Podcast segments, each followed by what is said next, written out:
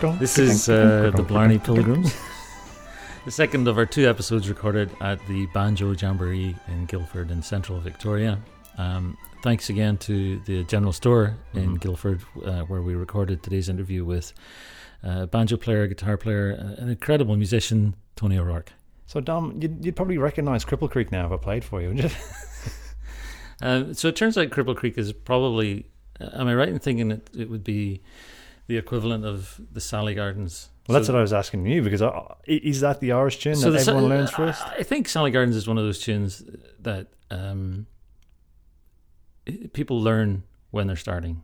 Right. Because I know and- like clawhammer banjo definitely Scruggs style. They in banjo world it's, it's Cripple Creek, and then the fiddle players also learn that too. So it's just like match made in heaven. It's so it's, always but it's interesting to think about what that is because so I was thinking about I, I think I might have mentioned in a previous episode that there was a there was a, a, a flute player in Seattle who I took a few lessons off and he said play me something that you that you know on the first lesson and I, I played the Sally Gardens and I was embarrassed to play it because it's such a commonplace tune and he said to me he said that's don't be embarrassed to play it. He said, think about what this tune is. It's one of the most beautiful tunes in the whole of Irish music. Just think about the beauty of the tune Hmm. and forget about all that other shite.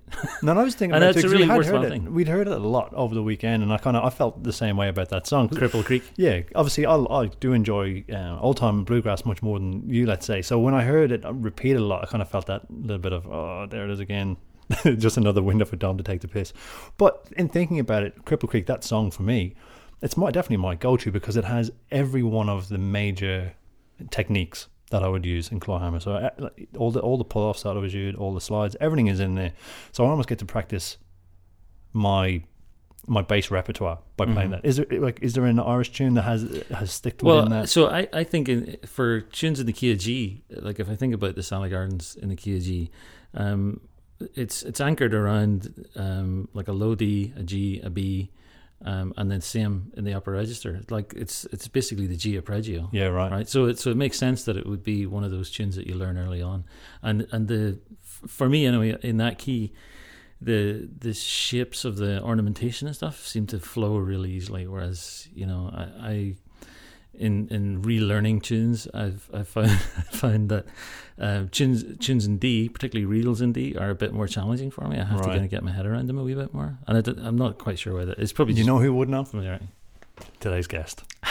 And quickly, before we go into Tony's interview, as ever, we wanted to say thanks to everybody who's gone to patreon.com forward slash Blarney Pilgrims and given us your support. If you haven't done that, um, that's totally fine. But uh, what we're hoping to do is to, to branch out and be able to interview players all over Australia, really. And for that to happen, we really need your support. So, of course, you can listen for free. But if you really want this uh, podcast to thrive and you really. Um, I don't know if you if you believe in in what we're doing, and uh, part of what we're doing is actually capturing a moment in Australia where these players are existing and and are playing the music, and I think that's really worthwhile. So And we are very aware of the, the wealth of amazing players up and down uh, all throughout the country. so patreon.com forward slash Blarney Pilgrims. It's only two bucks an episode, and um, that would be great. All And right, now, it's a bit of a long intro. Should we get into it? let's go.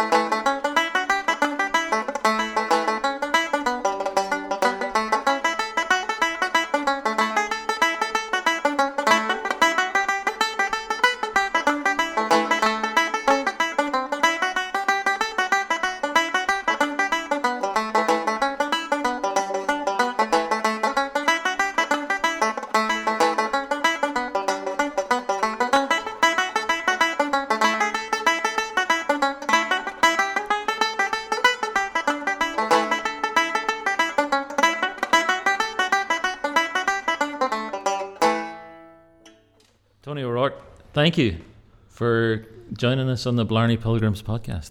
Thanks very much, uh, Dominic. It's it's a pleasure to be here. What, what was uh, what was that set of tunes? There was a couple of tunes there. Um, so the the first one uh, was a tune called the Swallows Swallow Tales, uh, or just the Swallow Tale. It it may have been written by John McFadden. Uh, the, then the next question is who's John McFadden? John McFadden was one of the main sources of tunes for the the O'Neill's books. Mm-hmm. He he was born, I think, in 1847 and moved to Chicago when he was about 13. And he composed a lot of tunes. He died in 1913, so he never got the recognition that, that people like uh, Morrison and, and, and Paddy Killoran and, and Michael Coleman got, because he died 10 or so years just before the advent of, of recorded music. There's some people say he wrote it, and some people say he never wrote it. That was the first tune, and the second tune I, I know the second tune is John Naughton's. Uh, might, might be a, a tune. I'm not not too sure. So, just for for listeners uh, who aren't necessarily don't have a big background in this, um, or the, the O'Neill's or or Darren or me actually, uh, the the O'Neill's the O'Neill's books with uh, with collections of uh, transcribed Irish music that were published sort of at the the beginning of the 20th century, right in in the states. Yeah, compiled by Francis Ch- O'Neill. Yes, who mm. was the was he the chief of police chief in Chicago? Police. Or yeah, like yep. yeah.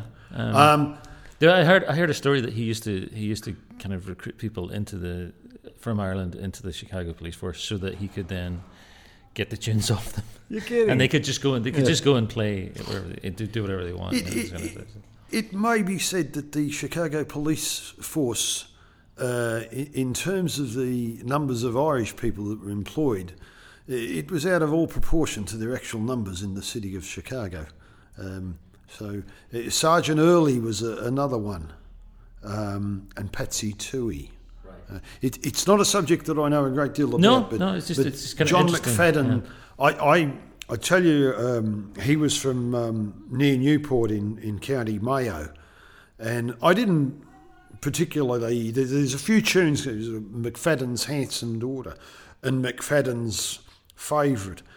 And I didn't take much notice of him. And then I came across an article written by uh, a chap called Dr. Brian Lennon, who I, th- I, think he might be Ben Lennon's son.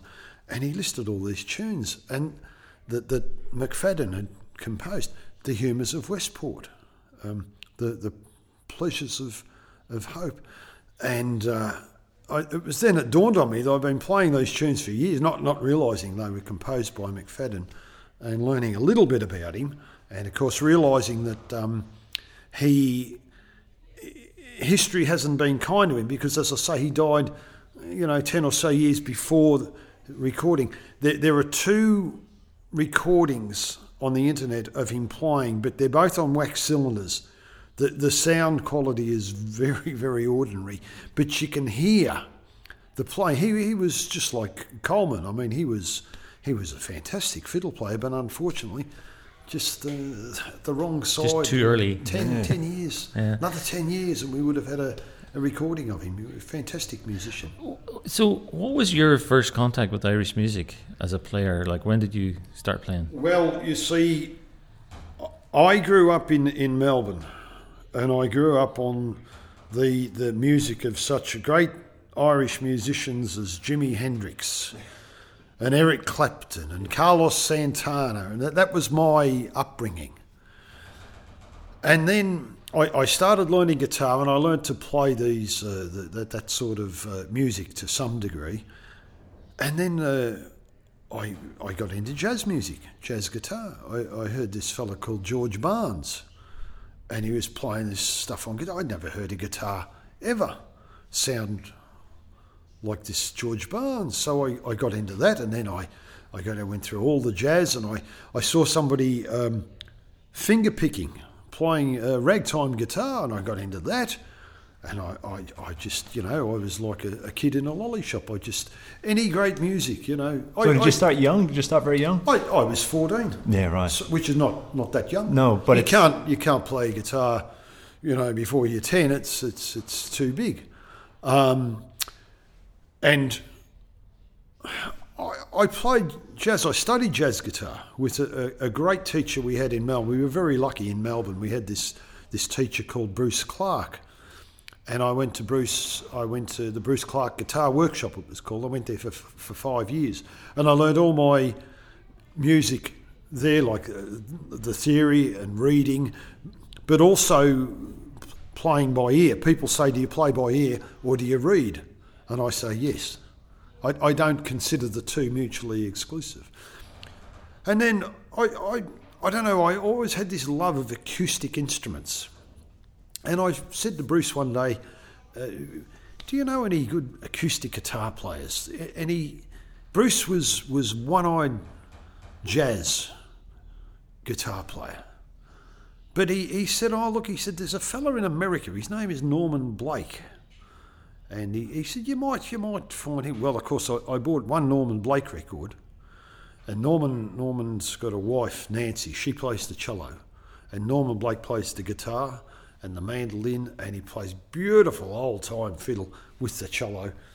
And he writes songs. And I got into this Norman Blake. I just sat there for a couple of months playing along with his records, learning his songs, um, f- learning this thing called flat picking, and then I got into fiddle tunes. And I started listening. I, I, I listened to Simon Saint Pierre, French Canadian fiddle player, Jean Carignan, and then I, I got to, came across this group uh, called. I, I think the correct pronunciation, certainly in the West, is De Dannan. Uh, Frankie Gavin was in there, and um, I thought, geez, this is this is interesting, and I I fell in love with this sort of music, and I got into that, and I started attending some of the Irish music sessions in Melbourne. Which uh, and when are we talking about? This was eighty three. Eighty three, right? Eighty three. I got right. the, I got the Norman Blake. I, I, I got the Norman Blake record in about eighty one. And so I went on this, uh, the Norman Blake and Doc Watson. And what kind of what kind of um, life trajectory were you like? Are you out of your ten years, or are you into your twenties by this stage? I would have been uh, in 1983. I would have been 20, 23, 24. Yeah, okay. and I started attending the Irish music sessions, and of course, um, because I'd been uh, trained in jazz guitar, which is a very unusual background for somebody that plays traditional Irish music, I was quite. Uh, I picked up the, the backing chords quite easily for the uh, for the tunes that were being played. So you know, within six months, I'd, I'd kind of picked up a large amount of of tunes that I could back, not not physically play. And then at some stage, I, I, I started mucking around on a, a tenor banjo. Mm-hmm. But I, I was very, very, very lucky in 1983. I, as I say, I'd been attending these sessions. And there was and where were these sessions happening? These were so um, mostly at the Dan O'Connell Hotel right. in Melbourne, which I might might just mention as an aside is has nothing to do with the Daniel O'Connell, the home ruler. It's I think Dan O'Connell might have been a local dairy farmer. You're kidding? I actually hadn't known that. I would have presumed. yeah, yeah, it wasn't Daniel O'Connell, the home ruler. At some stage, some months down the track, there, there was a a couple of guys came out from, uh, as it was then, London. Now, one of them was, was a Clare man, Brendan Mulkere. Uh, just a, a towering. He wasn't wasn't a big man, but he, he was like a giant. This guy. He he, he was a teacher, great musician.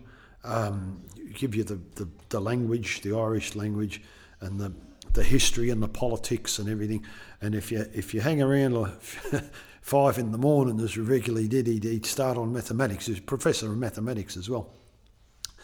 And he came out and he brought along with him a, a, a young up and coming banjo player who'd just won the Senior All Ireland banjo title the year before, a young fella called John Carty, you see.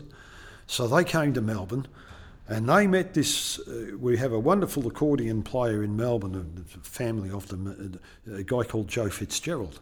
And they got together, the three of them. And uh, the, the chap that organised the, the tour, and they were doing a, a couple of weeks of concerts and dances and workshops, uh, a guy called Jamie McKew, who was, uh, he ran the Port Fairy Folk Festival for, for many, many years.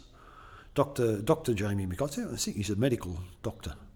Anyway, um, he, he just he walked up to me in the pub one night, just sort of matter of factly, and he, he said to me, um, he said, uh, "Oh, listen, uh, these guys are looking for someone to back them up. Uh, would you would you be able to play guitar for them?"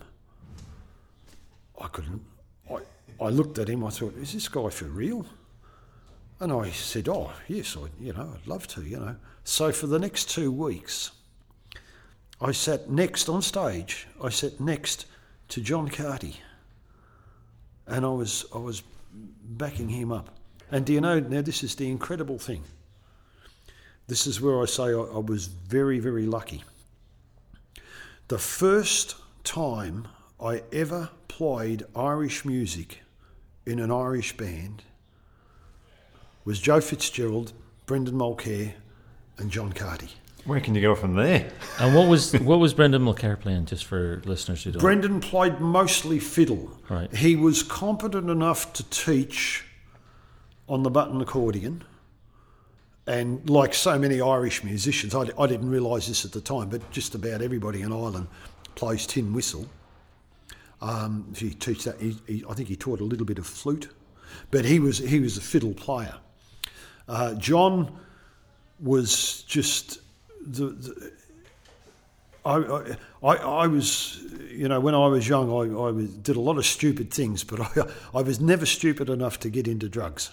But, but the effect that John Carty's music had on my brain was, I imagine, the same sort of effect that people that take hallucinogenic drugs, because I'd, I'd walk out of a night of playing next to that guy and I'd be, I'd have tunes in my head, the whole you could have sent Hitler himself here. I, I wouldn't have noticed. I was walking around in a daze. I had these tunes, not not just the tunes, but the way that he bent them around and he he changed them and and um, so that was my first experience with Irish music, and I sort of thought, yeah, oh, this is this is all right. I can I can do this. So um, I I started on the banjo, and the, the first tunes I ever learnt I, I learnt them as a set. There was an album released by Noel Hill and Tony Linnane, and I had a, just the exquisite backing of, of Alec Finn, Uh, which we've we've never been fortunate in Melbourne to have someone like that. But Alec Finn played bouzouki, beautiful, beautiful backing, and they played these two tunes, and they listed the tunes on the album as Daniel O'Connell, the Home Ruler, and Kitty's Wedding. There were two hornpipes. It was only many, many years later that I found out that the Home Ruler had nothing to do with Daniel O'Connell. This was a tune that was written by a chap from, I think he's from Fermanagh, and I, I presume he's a unionist. His name was Frank McCollum. Uh, he may have even been a, a Grand Master of one of the lodges up there. He wrote the tune and he called it the Home Ruler as a dedication to his wife, wow. which I thought was was great. So after that, I, I knew the tune. I learnt those two tunes: the Home Ruler and uh, Daniel O'Connell. Do, do, you, do you want to do you want to play those for us? I could I? I? could uh, play them. Yeah. Uh, they're hornpipes. Yeah. Um, I hope they sound better today than they did uh, 35 years, 40 years ago. Um, so th- this is the, the home ruler, and then uh, Kitty's wedding.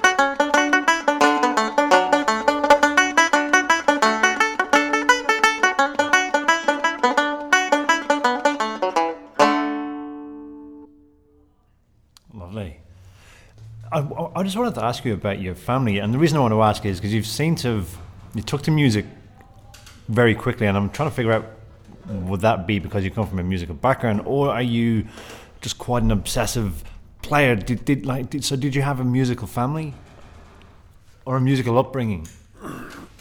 This is a very uh,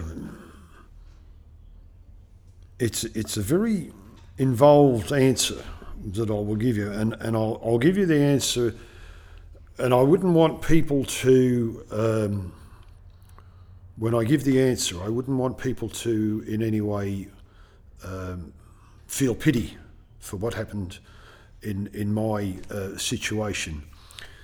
Um, my mother died when I was about uh, six years old. She was asthmatic and she had an asthma attack and she she died.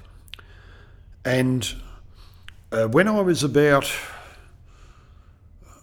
well six or seven years old, um, I, I didn't realise it at the time, but I started listening to music. You see, I I was brought up uh, again in a very un, un, unusual situation for an Irish musician. I was brought up on billiards, cricket, and football, Australian rules football. That was my culture. Um, my father was a, a singer, um, but but not of. there was no connection. We've been out here five generations, and so whatever connections we had from Ireland were long gone. Um, and uh, after my my mother had died, and I didn't realise this at the time, of course, because I was only six or seven years old. But I started listening to a lot of music. And I was deep, people are going to find this incredible. I was deeply moved by melody. Even, even bands like, um, you know, Daydream Believer by the Monkees, uh, written by Neil Diamond, but performed by the Monkees. people are going to find this hard to believe. But the melody, it touched me very deeply.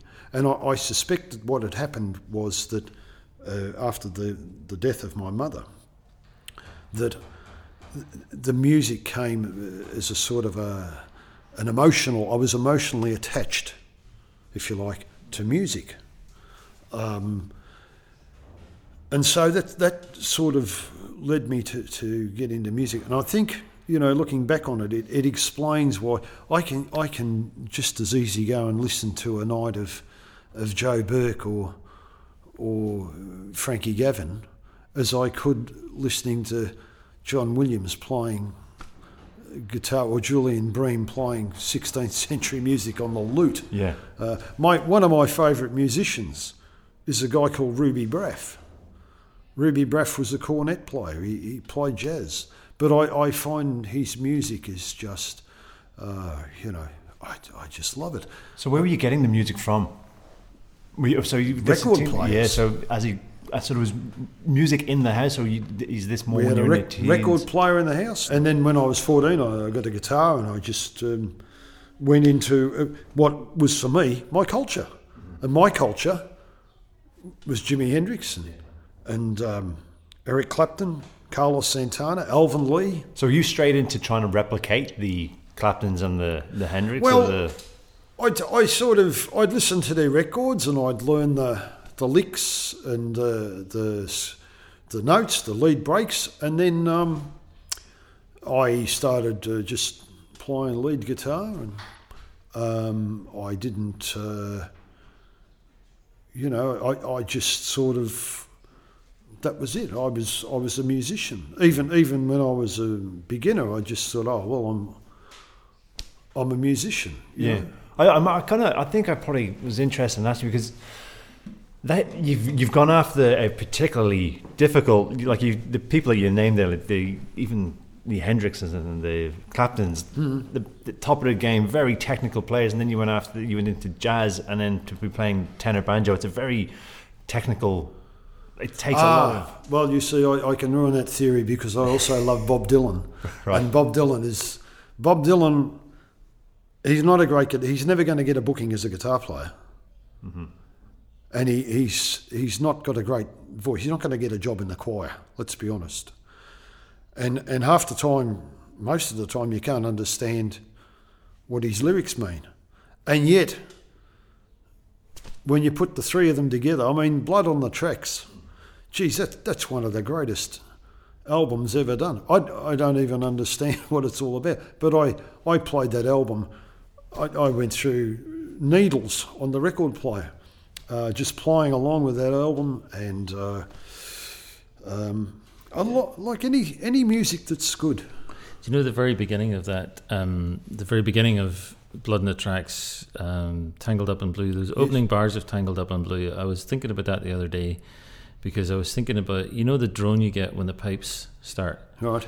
And you kind of have this feeling of like, okay, there's something big about to happen. Yeah.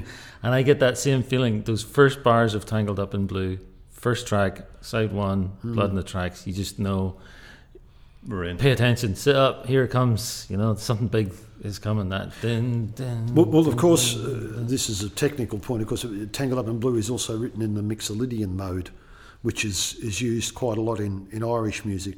So, um, songs such as the, the, the Little Beggar Man, She Moves Through the Fair, and of course, all the great reels. Um, the, um, um, Paddy O'Brien, the, the, the, the person who introduced the BC system of accordions into Irish music, wrote a, a wonderful reel called The Penny Candle in the Mixolydian mode.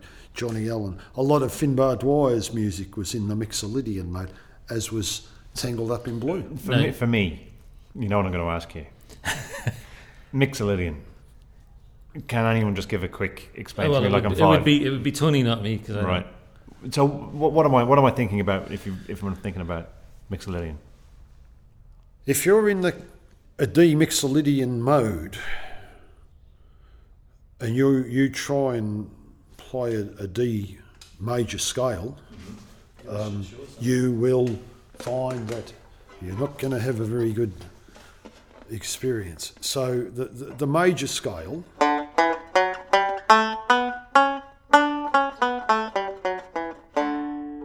Mixolydian scale, that seventh note is flattened.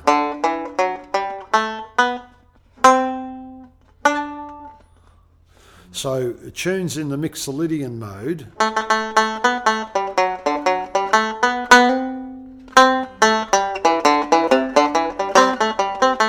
Now, if that was in the major scale, it'd be. You, you, you hear it doesn't doesn't make sense. Most, not all, but most of the Irish minor tunes are in a type of a minor scale that's called the Dorian mode. So you know things like uh, Pigeon on the Gate, and and Cooley's Reel, and and the, the Molly Bourne, um, Scatter the Mud. The, the, all those tunes are in this, this Dorian mode. Um, and there are some Irish tunes that are in the the um, natural minor. A lot of B minor tunes, for some reason, are in the actual natural B minor. But a lot of A minor tunes, they're not in the natural minor scale, they're in the Dorian mode. And then you've got the, the tunes that are in the Mixolydian mode. Um, you hear that?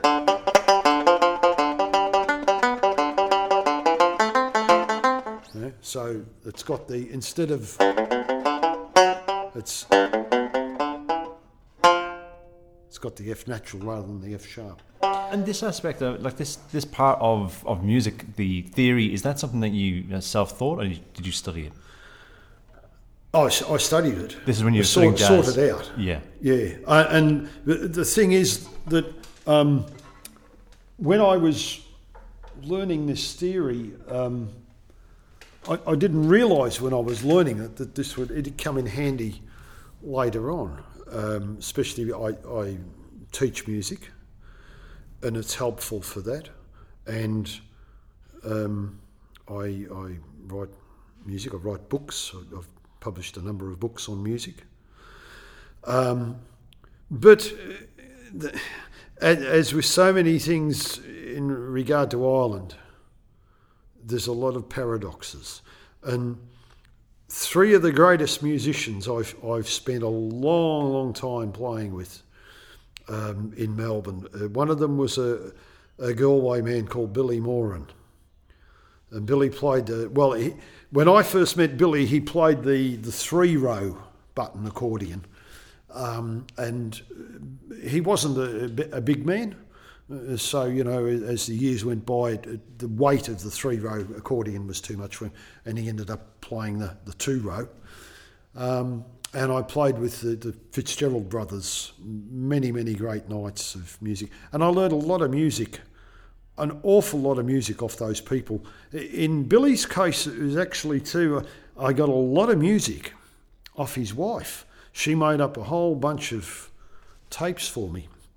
And of course, when I got a tape, I'd listen to it and I'd transcribe. I used to sit there and transcribe it all by hand. This was in the days before the internet, so I had a, a fountain pen and I, I used to transcribe it. And uh, and of course, if you made a mistake, you had to use the um, the, the whiteout, white uh, which it's it's funny, isn't isn't it funny how things work? I mentioned before about listening to the Monkees. Mm-hmm. Uh, the, the person who invented the whiteout was Mike Nesmith's mother. Really? Mike, Nesmith from the Monkees. Yeah, it was his yeah. mother invented whiteout. you see, yeah. and um, so I got a lot of music off those guys, and not one of them could read music. But um, to play it, unbelievable. So when you have that level of um, technical knowledge about the about the theory, um, does it affect how you feel about the music when you're when you're playing it? Do you know what I mean? Are, um, are, you are you consciously thinking, for instance, when you're putting tunes together, you're making a little bracket of tunes. You kind of think, I'm going to go into this because it's got a, it's got a. I mean, I would think of it like I'm going into this next tune because it's got a bit of a different feel and it gives the whole thing a, a, a, lift. But I'm not thinking about it in those technical terms that you have. Do you know what I mean? I would say that if if you have a, a good understanding of music theory, all it means, well, maybe not all it means, but it, it means that you're easily able to explain yourself. So I might say, for instance, um, I, I like to play, say, I like to play a jig in G that starts on G, and then for the next tune in the set, I might go to a jig in G that starts on the third. Now, people that don't read music or understand theory, they say, What's he talking about? Well, I, I could then demonstrate. But if you understand theory, if I heard somebody saying that, I'd say, Oh, yes, I see what he means. It just makes it easier. Um, I, I, uh, uh, I've heard people, or I've seen people, I'm not going to name them, um, that had an encyclopedic knowledge of music. And I, I wouldn't bother to go and see them if they were across the road. They're, they're, they're not great players at all. I say, you know, Billy, Billy and Joe and Paddy, you know. Uh, I tell you a funny story about Joe now. There, we were in the pub one night. It was the Normandy Hotel, as it was in those days in, in Clifton Hill. Just it was actually just down the road from the where the the Hoddle Street uh, massacre happened. And this fella came in, he was a, a large fella, and he had a very booming voice, and, and straight away, you, you know how we talk. Well, this guy had a booming voice. I thought, this guy's he's a singer. And he had a little satchel under his arm.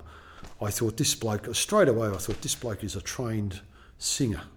And the satchel under his arm, all those trained singers, they carry their sheet music in there, you see. So he, he was at the session and he could hear Joe play. Uh, he just sort of looked at Joe and said, "Oh, uh, could you back me up on a tune?" You know. And Joe said, "Oh, yes, yes." So this fella pulls out this sheet music of this this Irish song, and of course Joe looks at me, you know, and uh, the the fella puts the the sheet music right in front of Joe, and Joe looks at me. And Joe knew the song, you see, but he, he didn't know what key it was in. He said, What key's this in? I said, Oh, that's, uh, I did a bit of my old jazz vernacular. I said, Oh, one flat, Joe. You'll be right. He had no idea. he said, What key is that in? I said, One flat. I said, That's F. He said, Where do I find that? He had no idea you see. So I spoke to Joe in his language. I said, You know that tune we play? We play this reel called The Plough and the Stars. I said, You know the Plough and the Stars? He said, Yes, yes, yes. I said, It's the same the same key as that. Oh and then he played, you know, he started playing and he played and I, to this day I reckon that fella he probably thinks Joe is the best sight reader he's ever seen. Yeah. He didn't he didn't know anything about the, the written music. But he's a man now. If you if you book Joe, you say, I want you to do an, a demonstrate an hour on the styles of, of accordion playing of Dwyer. And then he could do an hour of Paddy O'Brien. And we say, Oh, Joe, we've got a dance on. Can you play? He could play for the dance for three. Billy and Paddy are like that. You know, they could play um, till the cows come home. And they could play better than any of these people with, with a degree in, in music means that you're very good at reading it, at explaining it, at at documenting it, at writing, at transcribing, transposing. It means you have all those skills. That's a degree in music. Now, playing, when I meet a musician, like my teacher said, you know, when he meets a musician, play me a tune. And he used to sit back in his chair and you had to play a tune.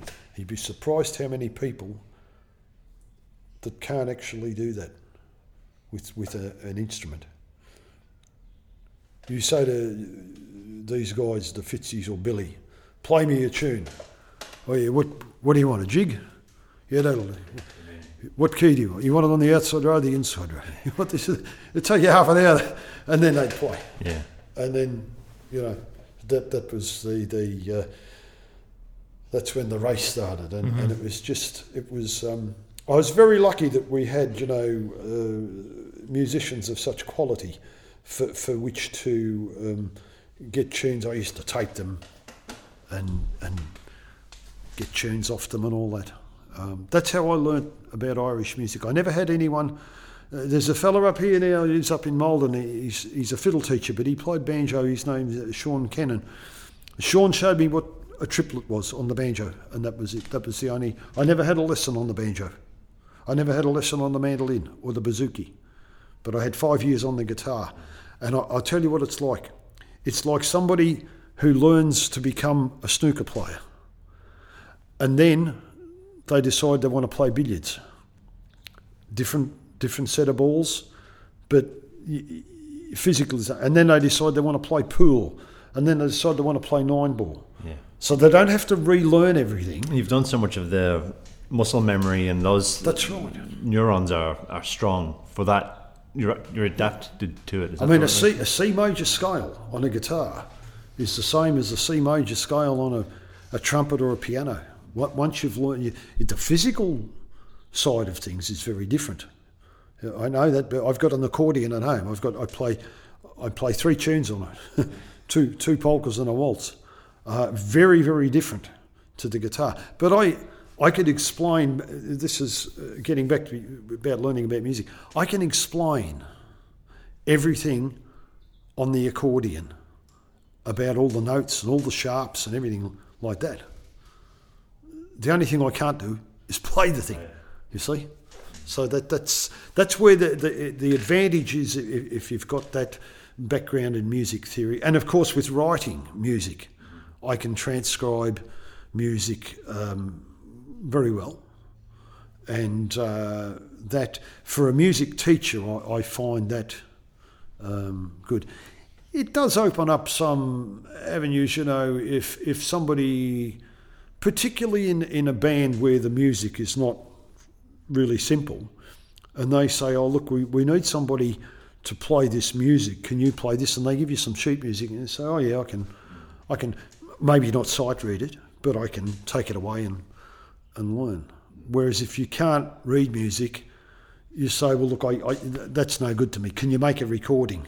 So, you know, there, there are ways around it, but uh, learning the theory and that, I, I would say it's, it's just helped me on the non-playing side of things. It, it's made my life much, much easier.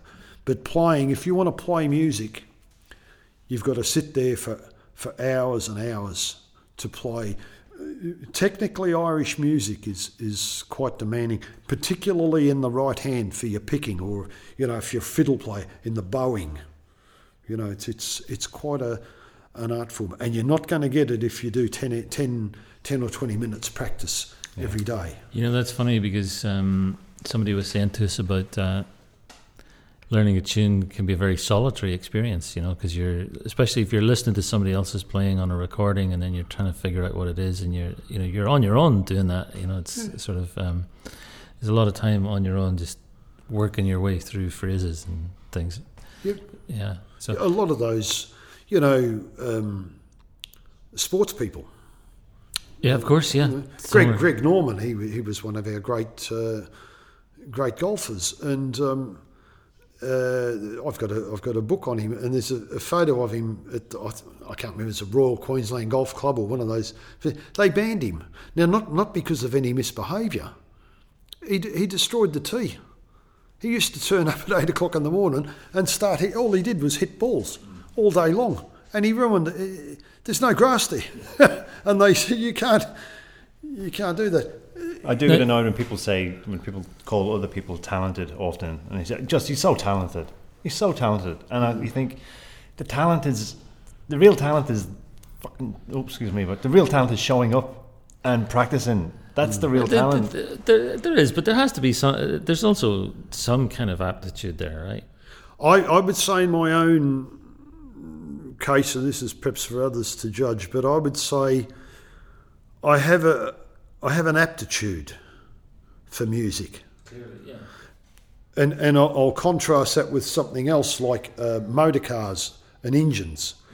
I haven't got a, a clue about them. I, I don't have the aptitude. Pe- people will, you know, I get, I get a mechanic and he, he'll show me like the, the, the part where the pistons go, and he's, he'll say to me, "Oh, oh, you see, that's all worn out." Well, Is I it? don't know. I don't know. if you say it's worn out, it's worn out. To me, it looks fine. I've got no aptitude for that. And yet, for music and, and certainly for, for some sports, I, I had an aptitude. It sounds like you put in the hard yards too, though. Painting, you know, art. I've absolutely got no idea. I'd, I'd be I'd be hard pushed to, to draw a picture of a brick wall. Yeah. With, you know, No, uh, you mentioned uh, you mentioned guitar there, and you play a lot of guitar, and you teach guitar. So, do you want to play a couple of tunes that you yes, I'll, I'll wanted to play? grab my guitar. I'm one of these unusual characters that uh, that plays tunes on the guitar, and uh, it's happened quite a few times in Ireland where I've I've had the guitar at a, a session and I've been playing a accompaniment at, at uh, various sessions. And uh, halfway through, the, somebody will say, say to me, you know, as they do, "Oh, do you sing?" And I'll uh, say, "Well, well I, I do sing, um, but I, I think you'd be better off listening to me playing a, a tune." I, I do have another um, life as a guitar player, and perhaps we'll talk about that um, later on. But I'll I'd love to play you some some tunes on the guitar.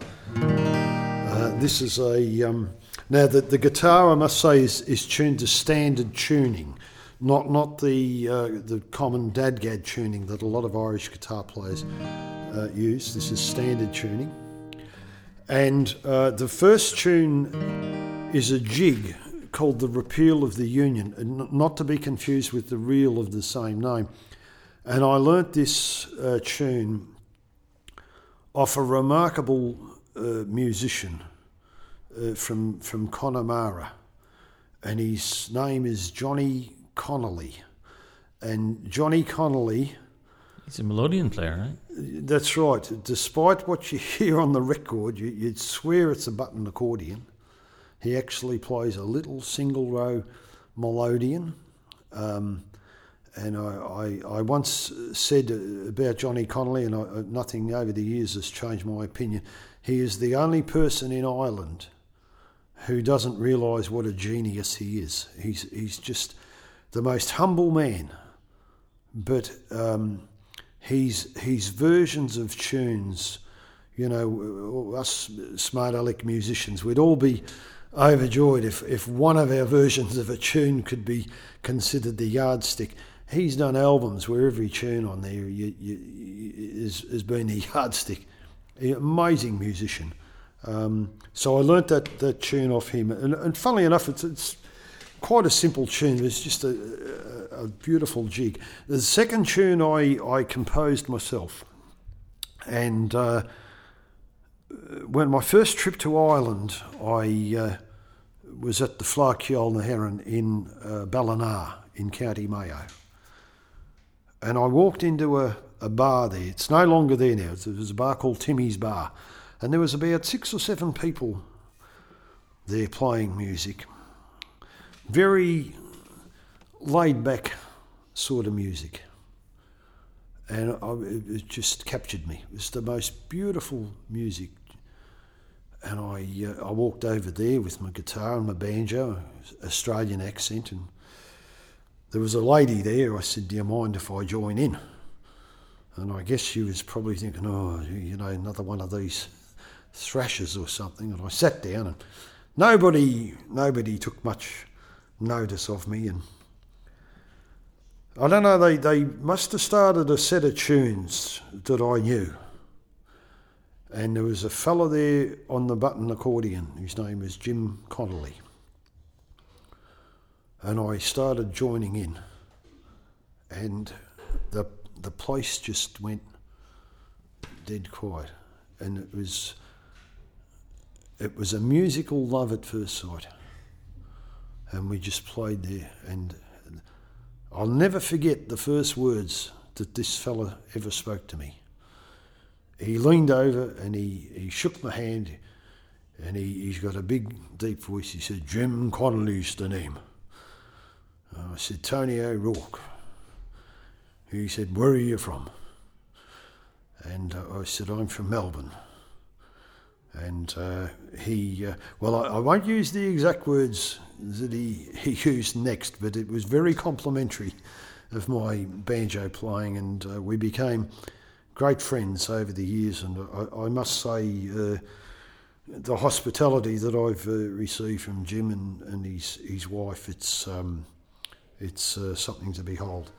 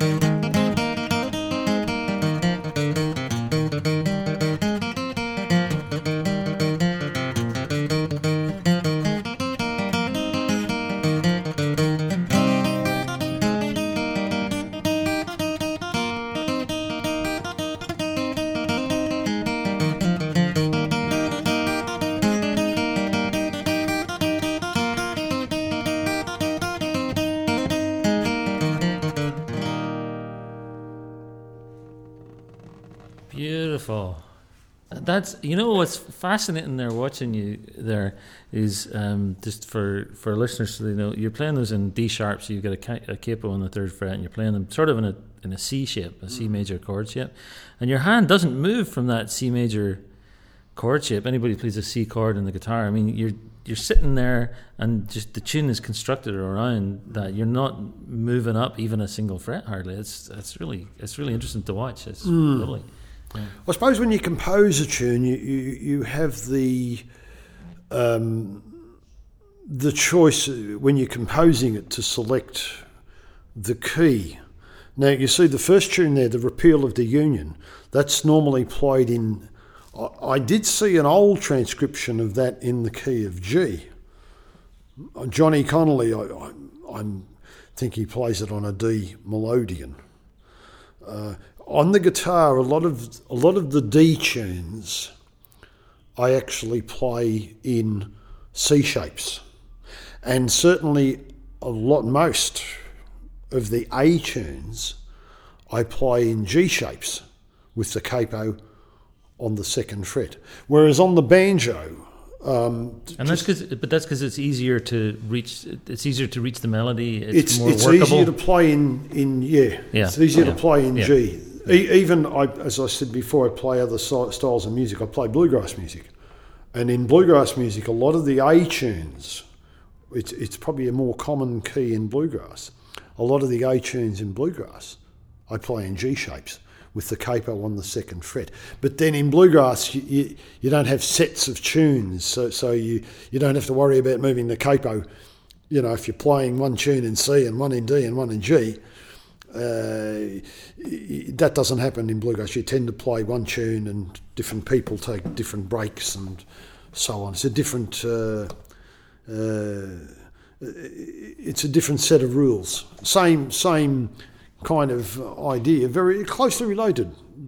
You know, all those music like like Irish music, Scottish music, um, French Canadian, old timey bluegrass music. They're all kind of in the same way that, that i i people that speak English from London, it's it's pretty much basically the same language that people speak it in California, or uh, you know Kentucky or Carolina or Melbourne, but it's it's still different. Those the key changes with throws me from someone going from the bluegrass old time world into Irish.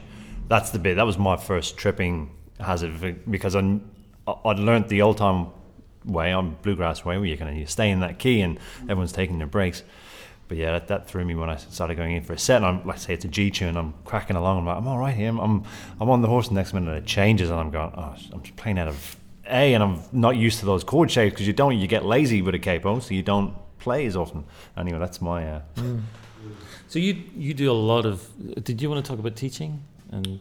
Well, more the Guitar podcast, yeah. So you, you run a podcast the um, out of Melbourne, centered on playing Irish guitar. Is that correct? Yeah, so um, my business partner at the time uh, was a, a chap uh, originally from Dublin uh, called Jerry Gaffney. And um, uh, he asked me, he was actually a student of mine, guitar student. But Jerry uh, came up to me one day, he said, How would you like to do a podcast? I said, Well, I'm, I'm not sure. Said, "What- what's, what's a podcast, you know?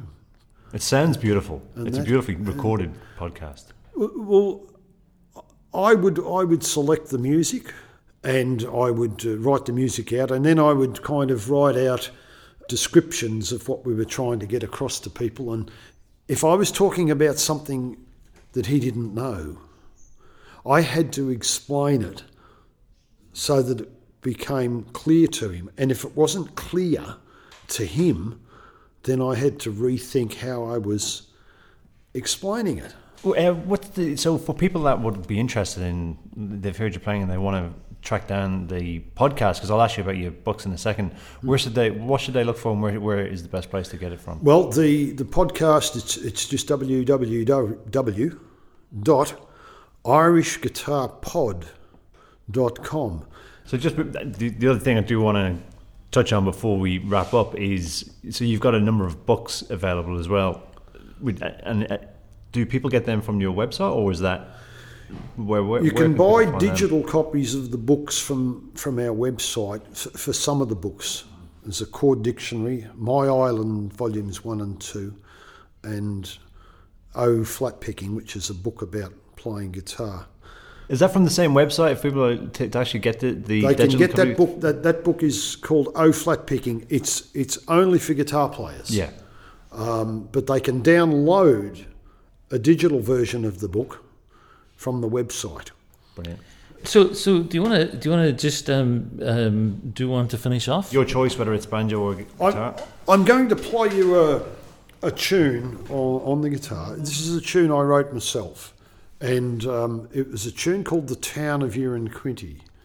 It was uh, de- dedicated to an old friend of mine, but uh, the tune holds uh, particular memories for me. We had a great music teacher here in South Australia for many years, and um, his name was Tim Whelan and I, I played this tune at the Port Fairy Folk Festival in 1986, and I I was greatly honoured to win the Tim Whelan uh, Tune Writing Award.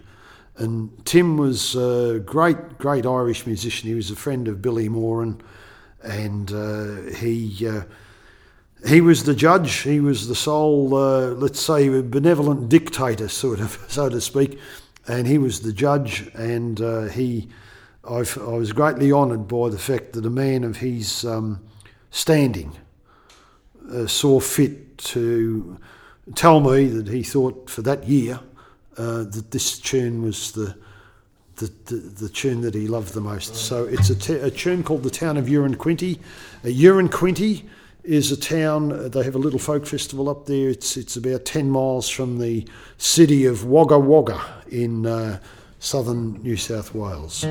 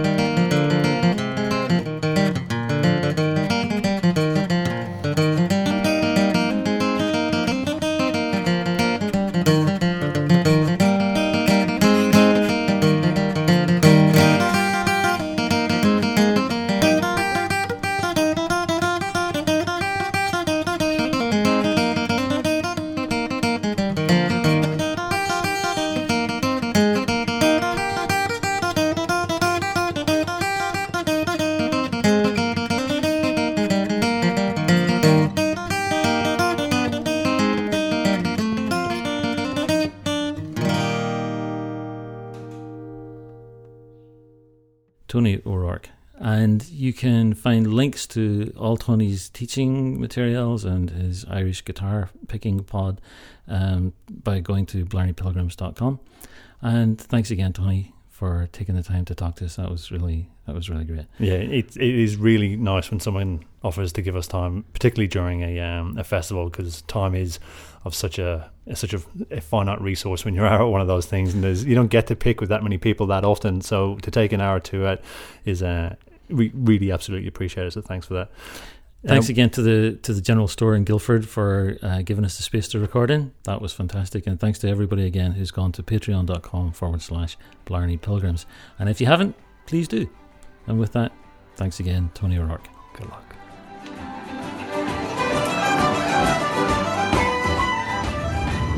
Hi, my name is Rosa. I'm gonna eat um an apple.